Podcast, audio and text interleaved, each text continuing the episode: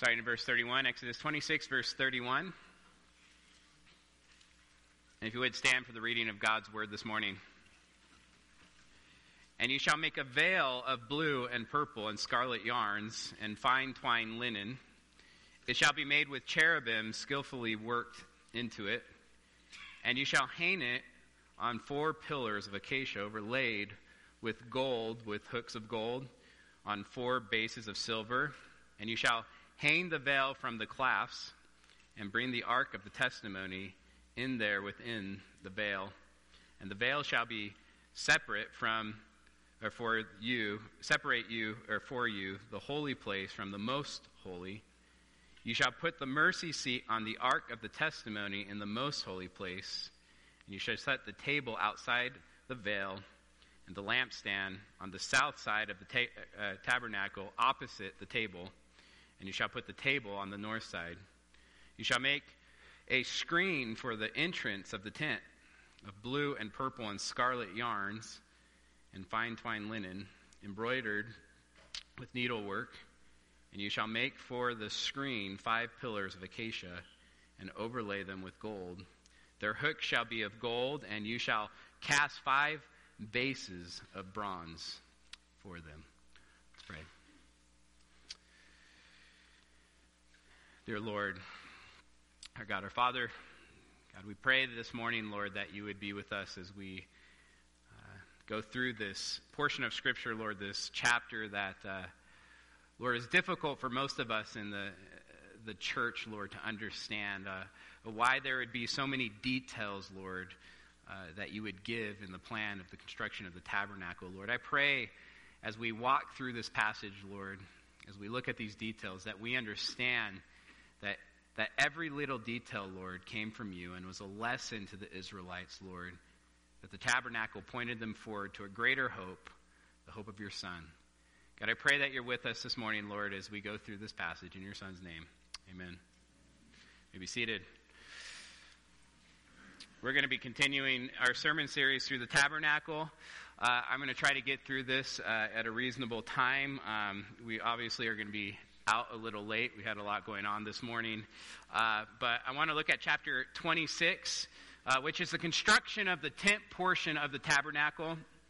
And in this chapter, you can really split it up into three different portions of the construction of the, the tent portion of the tabernacle. You have the curtains or, or the fabric that's on the outside of the tent, you have the framework. Um, uh, uh, that, that held up the curtains or the fabric on the outside of the tent. And then finally, you have the, the placement of the items within the tabernacle. Uh, and so, this is what I'd like to do this morning. I kind of want to walk through this entire chapter, not, not just what we've read. Kind of read through the entire chapter, make some comments as we go through the chapter, and then I want to look at three observations from the chapter, really three things we can learn, or three things that the tabernacle taught the Israelites um, three observations. So, really, there's four parts of the sermon this morning. We have the curtains, the framework, the placements of the items within the tabernacle. I want to end again with three observations. So, if you would, the first point or the first part of the sermon is the curtains. Uh, verses 1 through 14 in chapter 26 is all about the curtains. This is, again, the fabric that will cover the outside of the tent uh, the tabernacle. And it's a very detailed passage, as you'll see as I'm reading through this. Uh, there's going to be two layers of this curtain, uh, inner layer and an outer layer. The best I could explain it, and, and as I was thinking about it, it's kind of like your house. You have an inner layer to the wall, which would be made out of drywall, and then you have an outer layer of the wall, which is siding that protects it from the elements of, uh, of the outside, um, being outside. So let's start in verse 1, and this is the inner curtains. Verse 1, chapter 26, verse 1 says this Moreover, you shall make the tabernacle with ten curtains of fine twined linen, and blue and purple and scarlet yarns. You shall make them with cherubim skillfully worked into them. The length of each curtain shall be 28 cubits, of the breadth of each curtain, 4 cubits. All the curtains shall be the same size. Five curtains shall be coupled to one another, and the other five curtains shall be coupled to one another. And you shall make loops of blue and on the edge of the outermost curtain in the first set. Likewise, you shall make loops on the edge of the outermost curtain in the second set. Fifty loops you shall make on the one curtain, fifty loops you shall make on the edge of the curtain that's in the second set. The loops shall be opposite one another, and you shall make fifty clasps of gold and couple the curtains one to the other with the clasps so that the tabernacle may be a single whole. Again, this is the the innermost layer of, of the tabernacle, the tent portion, uh, made from 10 sheets of fabric, each measuring approximately 6 feet by 42 feet. If you, a cubit is 18 inches, you multiply that out. Uh, somewhere along those lines are joined together with 50 golden clasps. And this fabric would be draped over, as we're going to see, frames, a, a framework, uh, which would make the walls and the roof of this tent, this tabernacle that's a, a portable tent. The inner layer that we just talked about is made with fine twined linen, probably a white or off white in color, uh, but it's decorated with blue, purple, and scarlet yarns. And there is to be images of cherubim embroidered or woven into the fabric of these uh, fabric, these curtains that would be the walls of the tabernacle. Again, this is the inner layer, meaning, as we've learned about the tabernacle, when the priests entered into the tabernacle, entered into the holy place, one of the first things they saw was images of these angels, these cherubim. These angels were, these images were a reminder that they were entering into a heavenly realm. They were coming close to the presence of God. Therefore, when the priests would enter into the tent, the holy place, they were immediately confronted with the reality that God's presence was near, that holiness was near.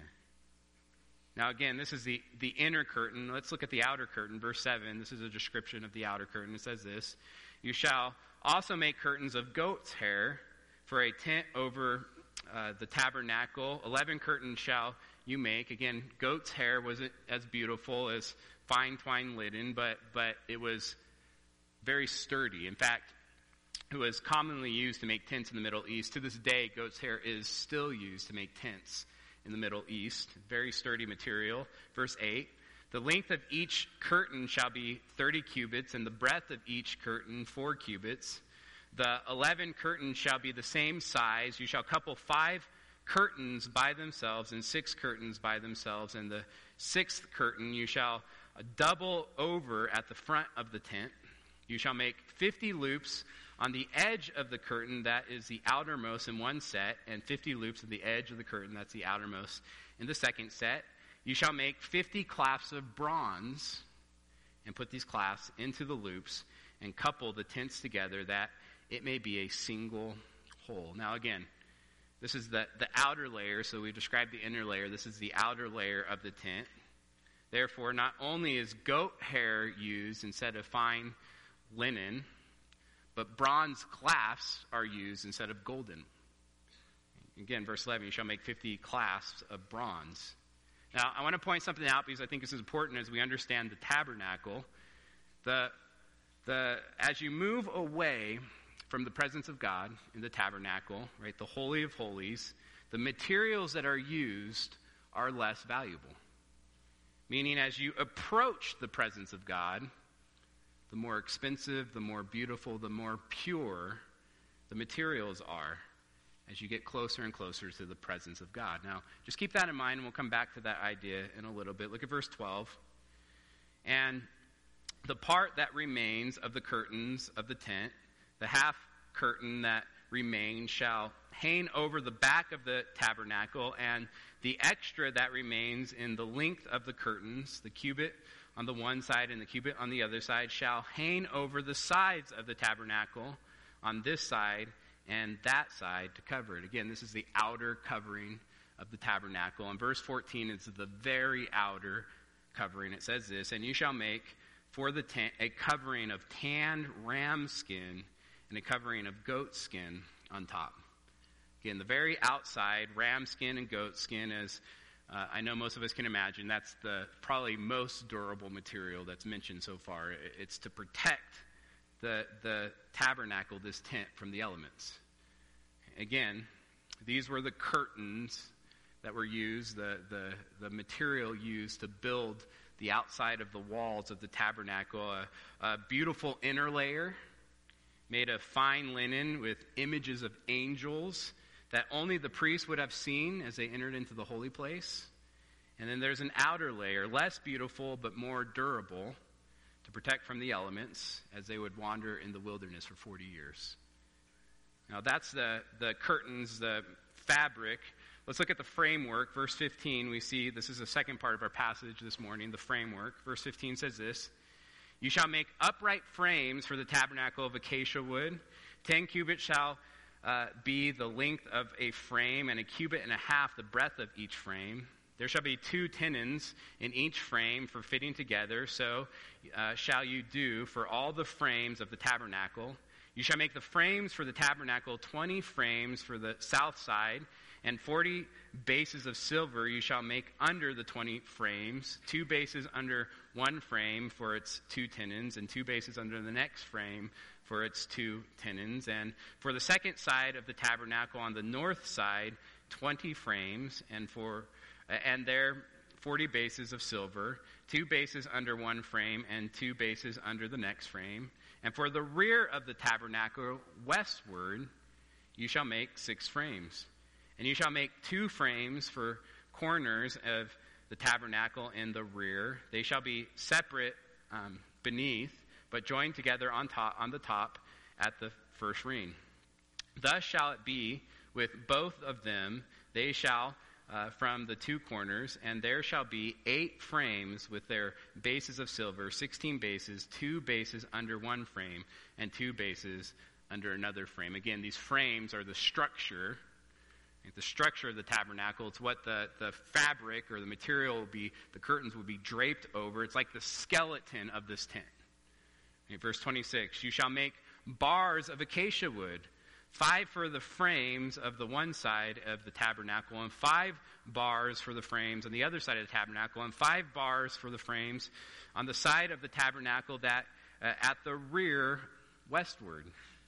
So the middle bar, halfway up the frames, shall run from end to end. You shall overlay the frames with gold and make uh, their rings of gold for hold, holders for the bars, and you shall overlay the bars with gold.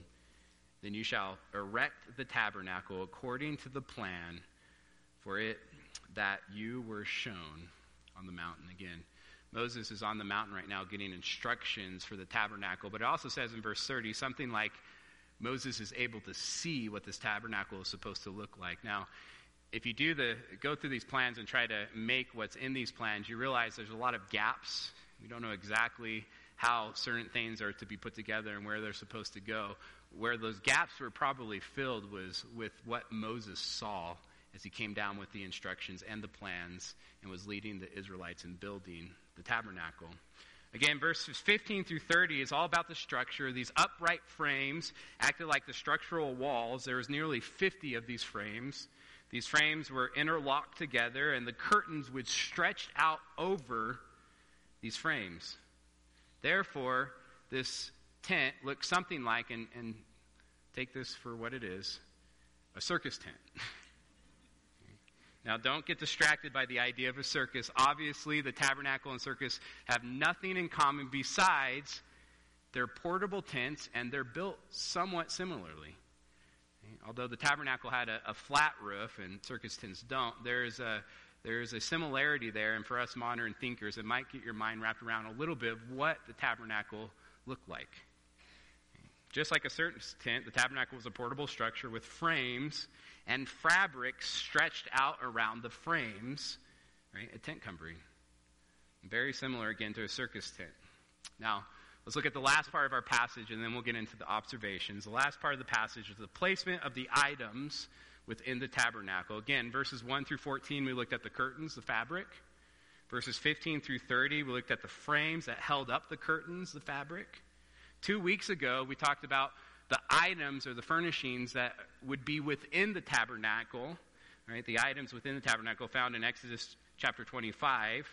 Verses 31 through 37 are the instructions on where to put these items. So look at verse 31. It says this And you shall make a veil of blue and purple and scarlet yarns and fine twined linen. It shall be made with cherubim skillfully worked into it.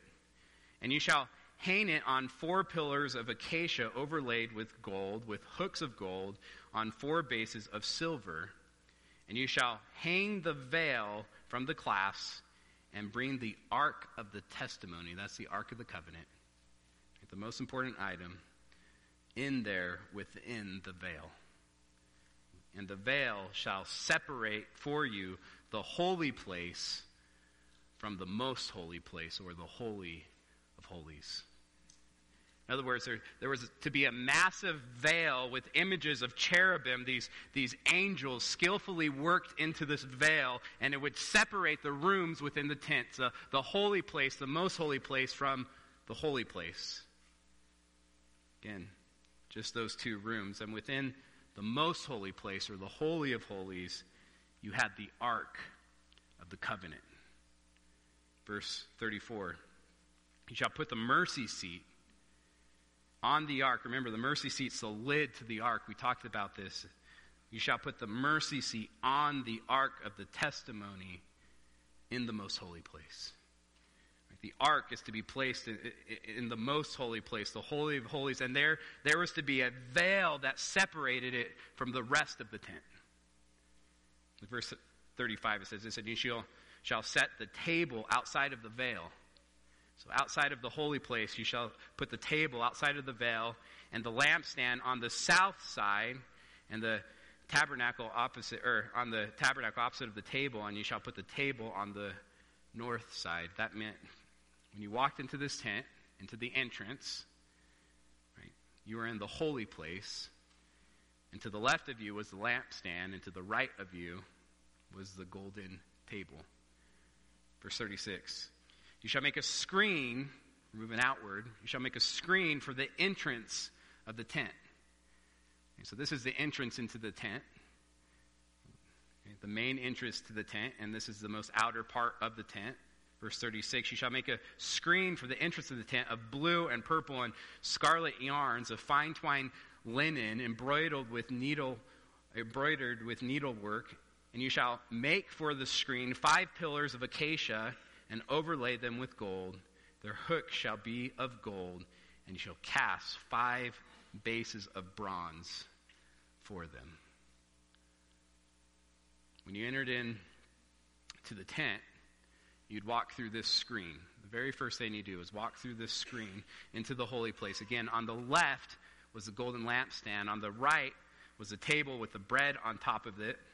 In front of you, there would have been a veil a massive veil, and that would be the entrance to the Holy of Holies.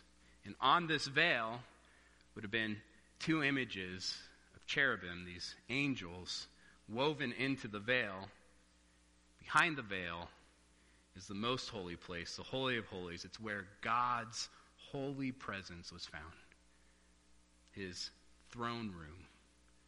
Enthroned above the mercy seat, above the ark, this is where Israel would meet with God. In fact, that's what it says in Exodus 25 22.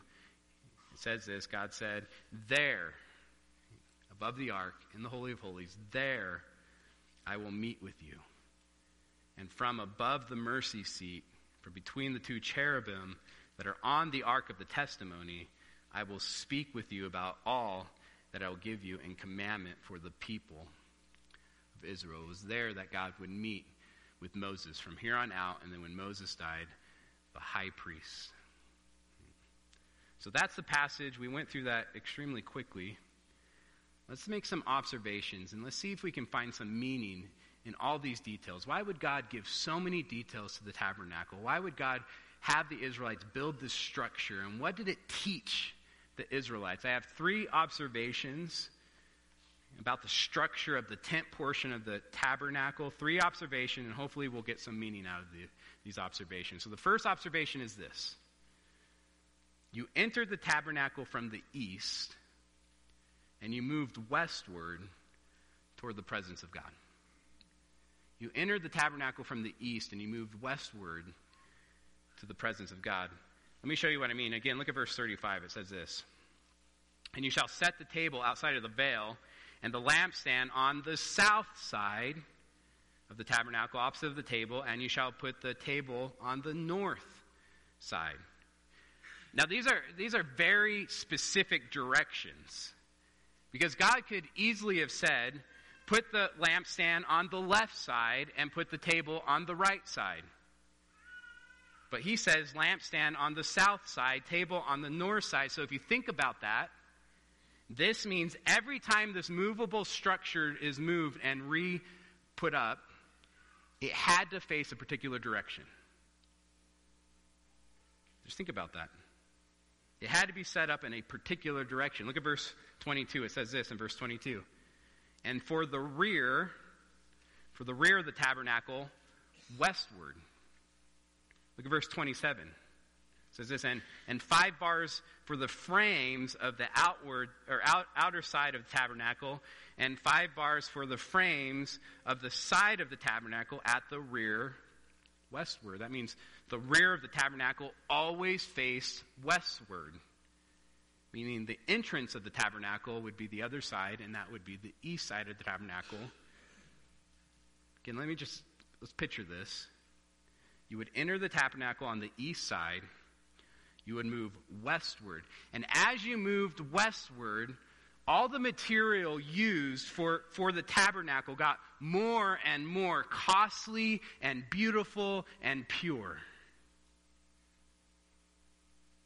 You would move westward through the courtyard, and we haven't got there yet, but you'll see the bronze altar. You would pass the bronze altar and you get to the tent portion and you would enter into the screen talked about in verse 36. As you enter into the holy place on the left side, again, the south side, you see the lampstand. On the right side, the north side, you see the table. Right in front of you, westward, would be the veil with images of cherubim on him. Behind the veil was God's holy presence his throne room, the Holy of Holies, where Israel would meet with God the very west end of the tent. Meaning, as, as you moved westward, you got closer and closer to God's holy presence. As you moved eastward, you were leaving God's presence and the beauty of the tabernacle. So, why is this important? Are these just random details that God gives the Israelites for no particular reason? No. No. It's important for at least two reasons. First, this once again connects the tabernacle with the garden. It connects the tabernacle with the garden. Real quick, turn to Genesis 3, verse 23. Genesis 3, verse 23. We'll be right back in Exodus 26. But Genesis 3, verse 23 says this. Therefore, the Lord God sent him. This is after Adam sinned, Adam and Eve sinned. Him is Adam. This is after the fall. Therefore, the Lord God sent him, Adam, out of the Garden of Eden to work the ground from which he was taken. He exiled him out of the garden. He drove him out. He drove out the man at the east. And at the east of the Garden of Eden, he placed the cherubim, and a flaming sword that turned every way to guard the way to the tree of life. Again, God drove the man out at the east, eastward. That means to return back to the garden, you have to go westward. You enter at the east and you move westward. Therefore, the directions of the tabernacle is very intentional. You entered on the east side and you moved westward. This was because the tabernacle was a recreation of the garden. It was a recreation of the garden. You were entering into the garden when you entered into the tabernacle. Therefore, just like the garden, you entered the tabernacle on the east side and you moved westward toward the presence of God. It was the garden where Adam walked with God and talked with God. You, you, you move toward a meeting place with God, westward. You move, move toward a relationship with God. as you move westward. So the direction connected the tabernacle to, to the garden very clearly. And it also pointed Israel to the promised land, which was west of the wilderness. In fact, after 40 years of wandering in the wilderness, they would enter the promised land on the east side, crossing the Jordan, and move westward in the book of Joshua. Also, just like Adam was exiled east, when the Israelites were exiled out of the promised land, kicked out of the promised land, they were kicked out east. Same way Adam was kicked out of the garden.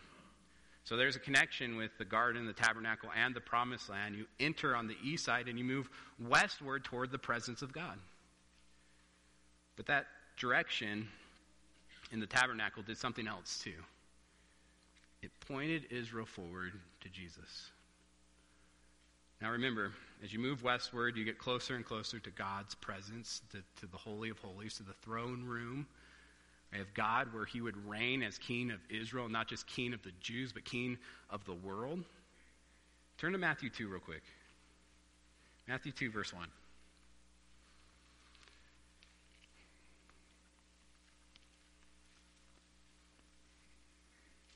Again, we're going to get out late, but I've been good at getting us out on time, so you owe me.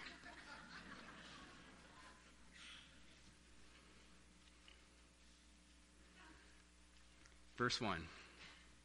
Now, after Jesus was born in Bethlehem of Judea, in the days of Herod the king, behold, wise men from where? From the east. From the east came to Jerusalem. If they're from the east, which direction are they moving? West. Wise men from the east came, in other words, westward to Jerusalem, saying, Where is he who has been born king of the Jews? For we saw his star when it rose and have come to worship him. They understood who Jesus was. They were moving westward to the presence of Jesus to worship him. Skip down to verse 9. And after listening to the king, they went on their way, and behold, the star that they had seen when it rose went before them until it came and rest over the place where the child was. When they saw the star, they rejoiced exceedingly with great joy, and going into the house, they weren't at the manger scene just to I hate to burst your bubble. They were. This was a child Jesus in a house. And I just can't help think, and I don't want to look too much into this text, so this may be here or may not be here, but every time I, I, I read this this week, I can't help but think of the Holy of Holies. As they entered into the house, they saw the child with Mary, his mother, and they fell down and worshiped him. The wise men moved westward toward the presence of Jesus. They moved westward toward the presence of God, and they fell down and worshiped him. So the first observation in the passage in Exodus 26 is that you entered the tabernacle from the east and you moved westward toward the presence of God. It's intentional. It's intentional. Turn back to Exodus chapter 26.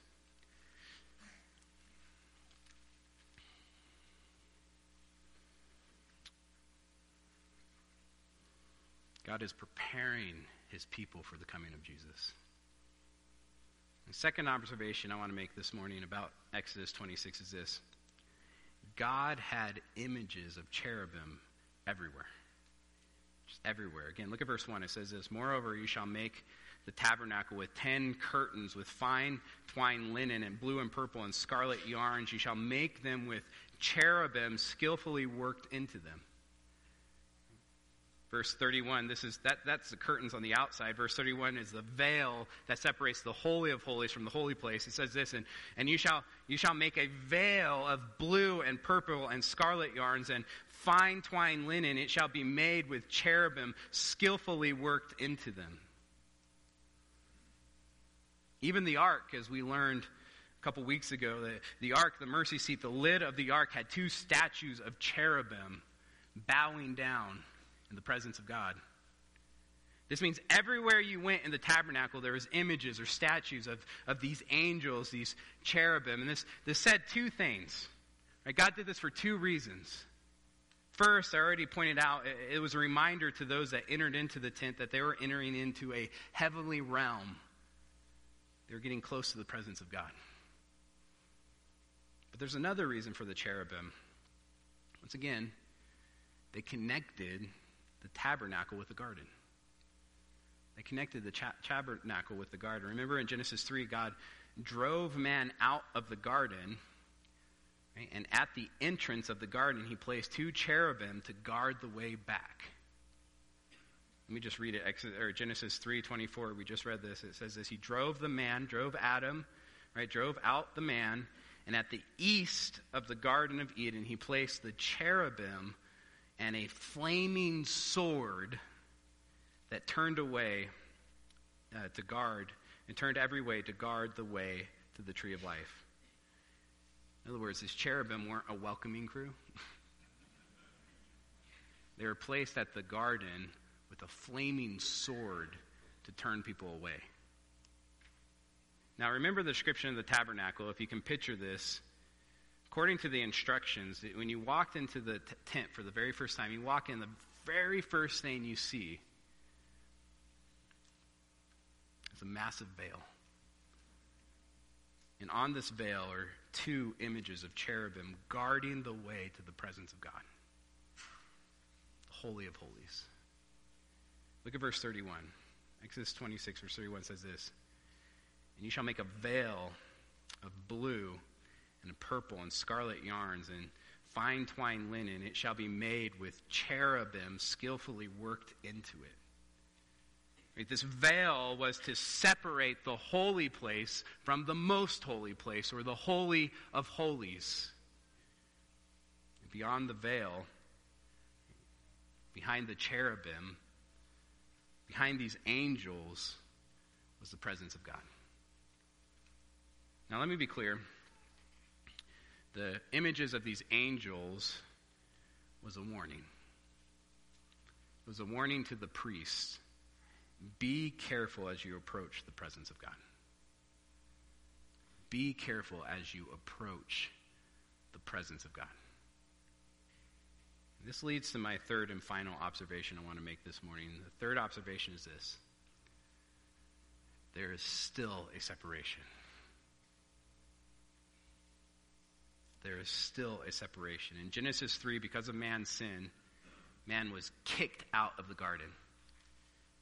He was driven out eastward. He was exiled out of the garden. He was separated from God. From Genesis 3 on, man has been separated from God. A holy God and a sin filled man, there's a separation between the two. The tabernacle is a recreation of the garden, but it's full of contradictions. I mean, think about it. The tabernacle was made so that God could dwell with his people. But the average Israelite never got to see the inside of the tent. Only the priest could enter into the holy place. And even they entered, when they entered, the very first thing they saw were images of angels guarding the presence of God, warning them not to come any further. Only the high priest, and only once a year, could cross that veil with the angels. Only one man once a year could enter the, the most holy place, could enter to the, the throne room of God, could, could draw near to the presence of God, could meet with God. One man once a year. The average Israelite never got to see the beauty inside. For the average Israelite, the, the inside of the tabernacle, right in the middle of their camp, it was a mystery. It was a mystery. Think of the tent itself. Again, I, it somewhat looked like a circus tent. There's a, there's a disconnect there, I know, so don't get lost in that. But it somewhat looked like a, a, a, a circus tent. And this is on my mind because recently we had a circus here in Tehachapi. And every time we drove past it, my kids freaked out. they were like in awe of this tent. Because the tent was like a mystery. What was inside of that tent? It doesn't matter how much I described it, man. They were, it was a mystery. Because it blocked them out. They do that on purpose so they can charge you to come in. the tent blocked them out, and this is the same thing the tabernacle did layer after layer after layer. John Murky writes this description of the tabernacle leaves one lasting impression that of the number of coverings and, and entrance curtains, though Israel had the tremendous privilege of the divine presence in their midst, there is to be no doubt that he is the Holy One.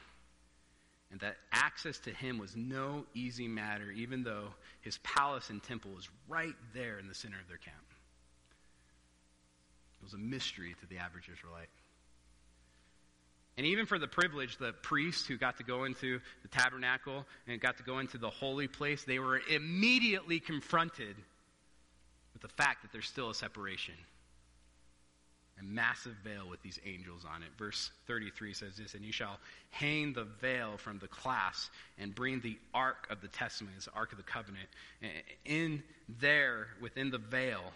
And the veil shall separate for you the holy place from the most holy. Still a separation, this veil. The cherubim, a warning. Don't you dare approach the presence of God in an unworthy manner. This naturally led to questions, and I think these questions were purposeful by God. In fact, there's questions that, that the same questions that we we are confronted with in the whole Old Testament over and over and over again. Uh, they're questions that we've been confronted with in the book of Exodus from the very beginning. How can a holy God have a relationship with a sinful people? Ever since the garden, there's been this question how can, how can a holy God live with a sinful people?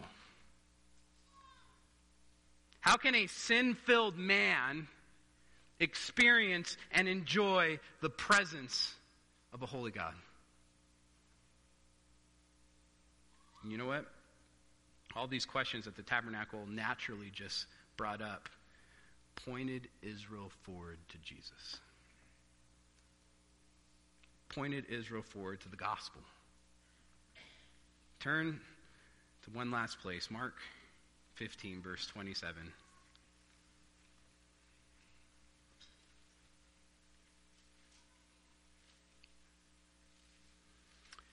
This is the very end of the Gospel of Mark, 16 chapters. This is 15. This is the end of Jesus' ministry. This is Jesus' death, the crucifixion on the cross, where Jesus paid the penalty of sin. It's what separated us from God. He paid the penalty of sin and dealt with man's sin on the cross. Look at verse 27. It says this And Jesus uttered a loud cry and breathed his last, and the curtain this is the veil. And the curtain of the temple was torn in two from top to bottom. Listen, I, I've always known that the tabernacle foreshadowed, pointed Israel forward, taught Israel about Jesus and the coming of Jesus, but I am shocked as I've studied the tabernacle. I am shocked at how much the tabernacle pointed Israel forward to Jesus over and over and over again from the mercy seat to the direction that the tabernacle faced. From the sacrifices that we haven't even got to yet on the bronze altar to the lampstand, where he is the light and life of the world. It all prepared the way for Jesus. The veil with the images of cherubim that separated God and man at the death of Jesus, that veil was ripped into two from top to bottom, meaning through the death of Jesus, man can now have a relationship with God. Man can meet with God. The tabernacle, again, pointed Israel forward to Jesus. And I, I just want to be clear because we're like, how could the Jews not see this? Listen, they did. Many, if not most, didn't. I get that. Most suppressed the truth and saw the miracles of Jesus, heard, knew the Old Testament, and just were blinded to the truth that, that it pointed to. But many and many got it. This is what it says in Acts 6, verse 7. And the word of the Lord continued to increase, and the number of the disciples multiplied greatly in Jerusalem. That's Jews. The gospel hasn't gone out to the nations yet.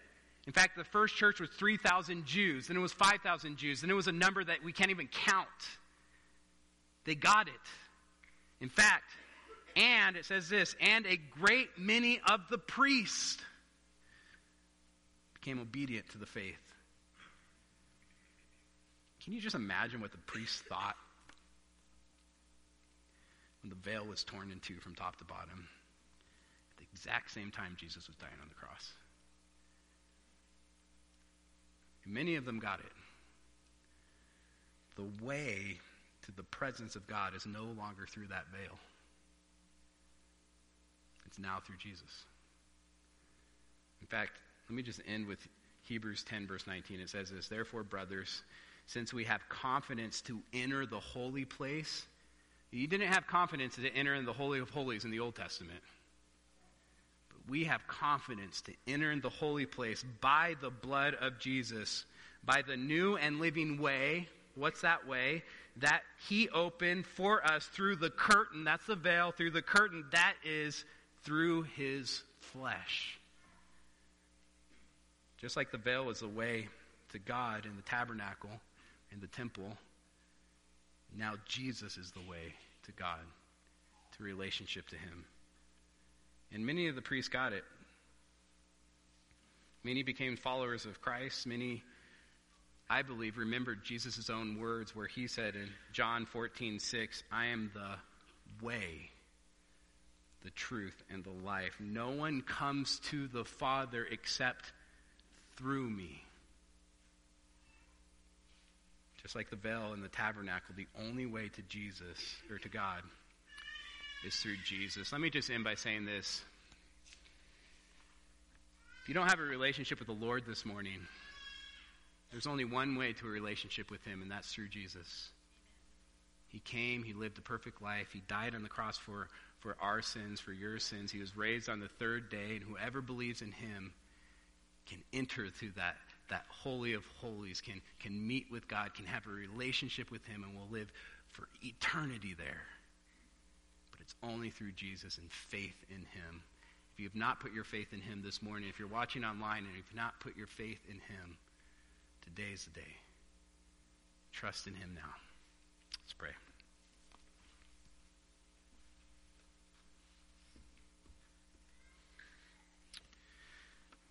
Dear Lord, our God, Father in heaven, Lord. I thank you for this day, Lord. I thank you for the, the glorious testimonies of what you have done in, in people's lives, Lord, as we witness these baptisms, Lord, a, a physical, outward expression of what you did spiritually, Lord.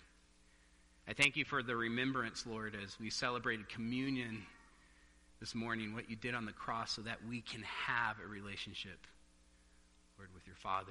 God, I, I thank you, Lord, for the grace that you have poured out on us, Lord. I pray, Lord, as we read the Old Testament, that we see where you have pointed Israel forward to your Son, and that we're in awe of just how connected, how perfect your word is. God, I pray that we worship you this morning in truth and spirit. In your Son's name, amen.